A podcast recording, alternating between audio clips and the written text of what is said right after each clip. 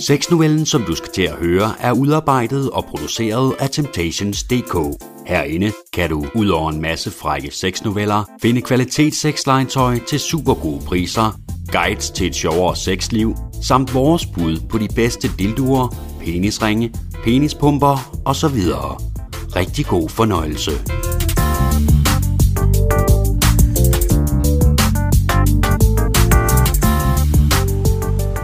Det krystalklare vand omkring mig er helt roligt.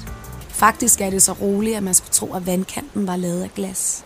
Samme ro præger omgivelserne over vandoverfladen. Ingen motorstøj eller stressende alarm for hverken sure forretningsmænd, der taler i telefon med en, som ikke har overholdt sin aftale.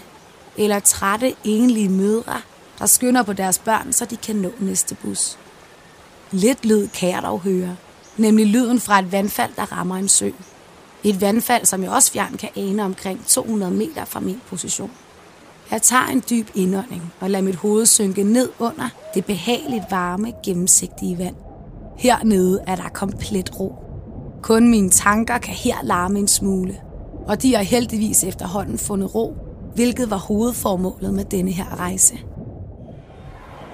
For fem dage siden stod jeg med vindblæst hår, beskidt tøj, våde øjne og et larmende, bekymrende sind i lufthavnen, hvor jeg ventede på at få lov til at tjekke ind. Jeg skulle bare væk. Væk fra det hele. Væk fra stressende København og fra de depressive folk, der færdes i den by. Med vidsheden om, at jeg med garanti havde glemt at pakke en masse vigtigt ned i min kuffert, afleverede jeg denne ubekymret til en ansat ved skranken. Herefter satte jeg kursen mod min gate. Men hvorfor var jeg så forhippet på at komme væk?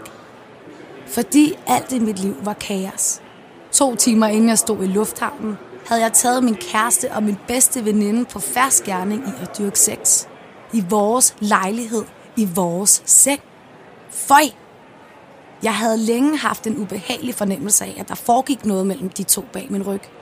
De kiggede altid sådan lidt fløtende på hinanden, og når de krammede goddag og farvel, var deres kram altid lidt længere og lidt mere intime, end når de krammede med andre.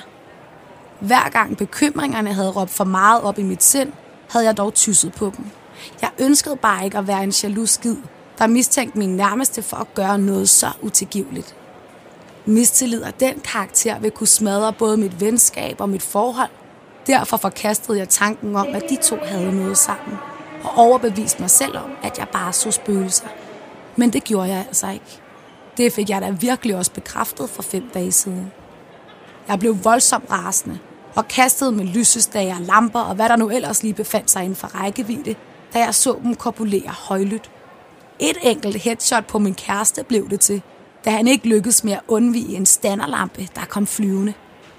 Det gjorde tydeligvis hamrende ondt på ham, da foden af lampen klaskede mod hans pande, men han brokkede sig ikke det mindste. Han vidste nemlig udmærket godt, at han havde fucket op og at jeg var i min gode ret til at lade besindelsen falde mod jorden og gå fuldstændig amok.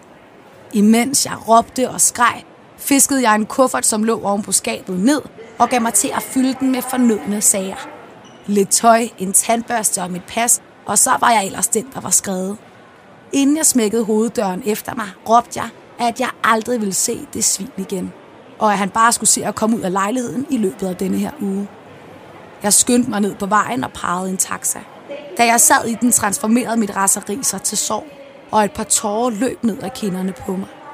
Alvoren tonede klar og klar frem i mit sind. Mig og Kasper blev nødt til at gå fra hinanden. Det var uundgåeligt. Også selvom jeg ikke havde lyst, fordi jeg elskede ham jo stadigvæk og havde altid troet, at ham og jeg skulle følges ad til den bedre ende. Men sådan skulle det altså bare ikke gå alligevel. Min allerbedste veninde Sisse kom jeg nok heller aldrig nogensinde til at tilgive. Hende måtte jeg også skære ud af mit liv, selvom jeg følte, at jeg på ingen måde kunne undvære hende. Men det blev jeg altså bare nødt til. Så meget respekt for mig selv måtte jeg ganske enkelt bare udvise. Det fortjener jeg. Disse erkendelser klikkede en masse bekymringsæg i mit sind, og derfor var der en fandens masse støj i mit hoved, da flyet lettede fra Kastrup Lufthavn og fløj mod Venezuela. Selvom det at tage afsted til så fjern et land var en panikhandling, viste det sig heldigvis at være en hamrende fornuftig handling. Det var nemlig lige sådan en tur, som jeg havde brug for. Jeg har oplevet og set så meget hernede.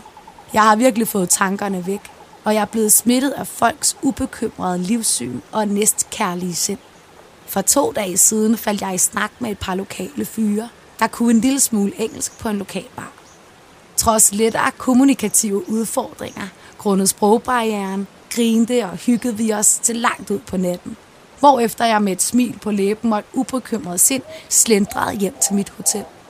Efter at have kæmpet mig op ad trapperne og ind på mit hotelværelse, kastede jeg mig i min bløde seng, og kort efter faldt jeg i søvn, uden at bekymre mig om noget som helst derhjemme overhovedet. En af fyrene fra baren havde anbefalet mig at besøge Nationalparken Kanaima, inden jeg atter drog imod Danmark. Og denne anbefaling valgte jeg at følge i dag. Og jeg må altså bare sige, at han ikke overdrev. Selvom han lovpriste parken ud over det sædvanlige. Stedet her er simpelthen bare det smukkeste, jeg nogensinde har set.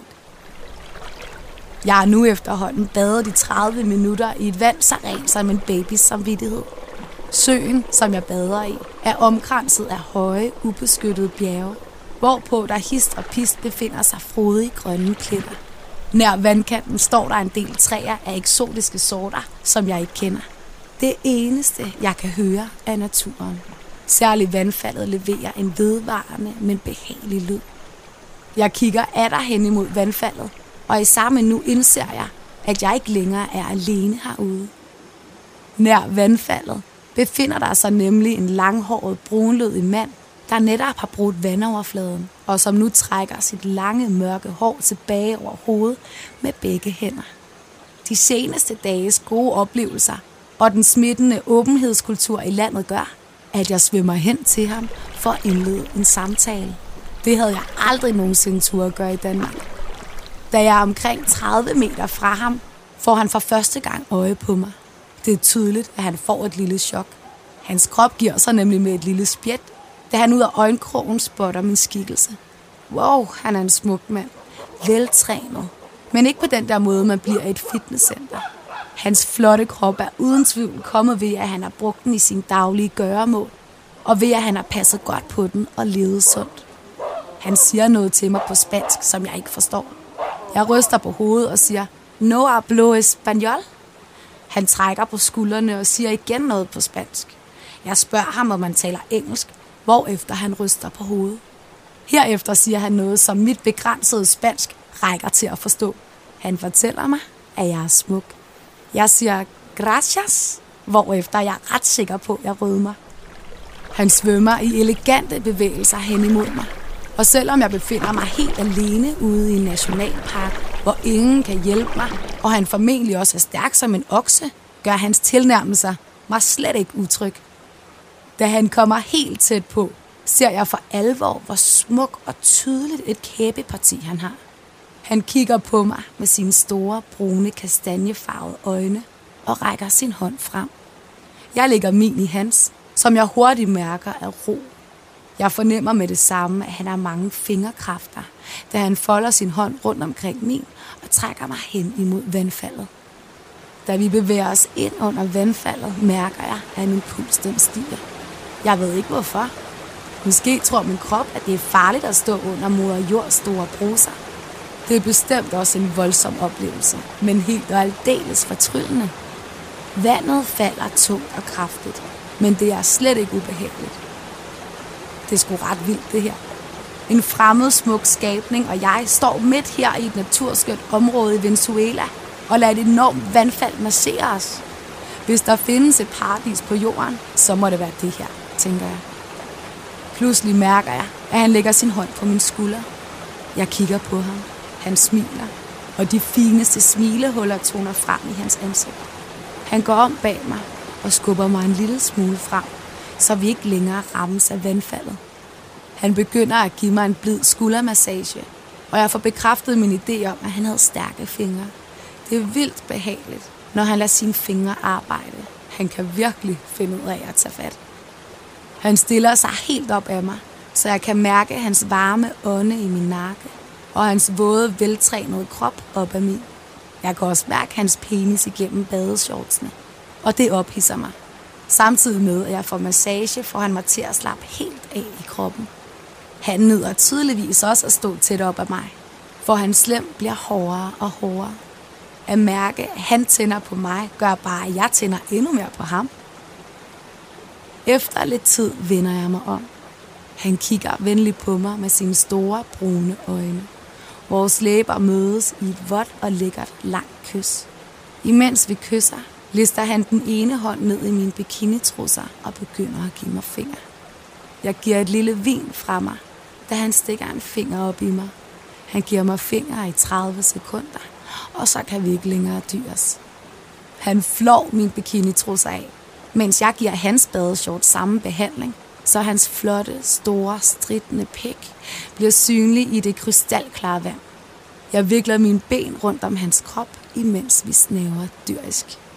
Jeg er så våd nu, at han, trods sin rigtig fine størrelse, glider helt let op i mig uden nogen problemer. Vi bevæger os igen ind under vandfaldet, og herinde rider jeg ham i et stille og roligt tempo. Vores åndedrag bliver synkron og voldsomme, og vi skiftes til at komme med små støn. Hans dejlige pik fylder mig helt ud og rammer mit G-punkt, hver gang jeg lader mine baller støde imod hans hofter. Jeg lukker øjnene og nyder hans fulde længde op i mig. Uden at tænke over det, stønner jeg højere og højere og vækker tydeligvis hans indre drifter og vilddyret i ham. Han har været en gentleman indtil videre, og lader mig styre slagets gang. Men min ophidsede støn gør, at han ikke længere kan styre sig. Han griber hårdt fat om min sideben og begynder at knippe mig voldsomt hårdt. Fuck, hvor er det godt, tænker jeg, mens jeg skriger. Åh, oh, ja, fuck, ja. Jeg nærmer mig klimaks, kan jeg mærke. Jeg skriger og stønner højt og ukontrollerbart. Uden at tænke over det, jager jeg min negle ind i ryggen på ham og presser min overkrop ind imod hans. Hans åndedræt er voldsomt, hvilket indikerer, at han virkelig også giver sig. Trods det sætter han tempoet endnu højere op. Tempostigningen får mig til at føle, at han går endnu dybere op i mig for hver eneste stød.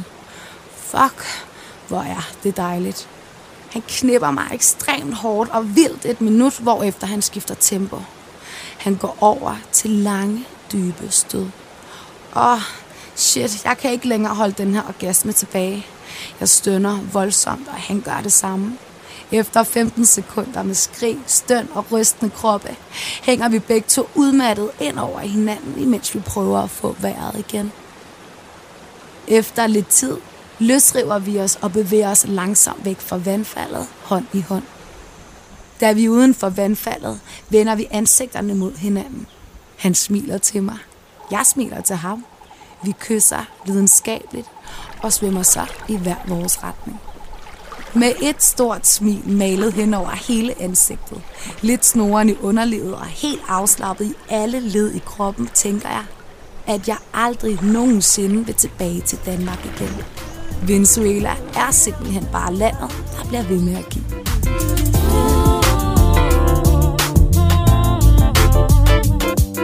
Sexnovellen var skrevet, spiket og produceret af Temptations.dk.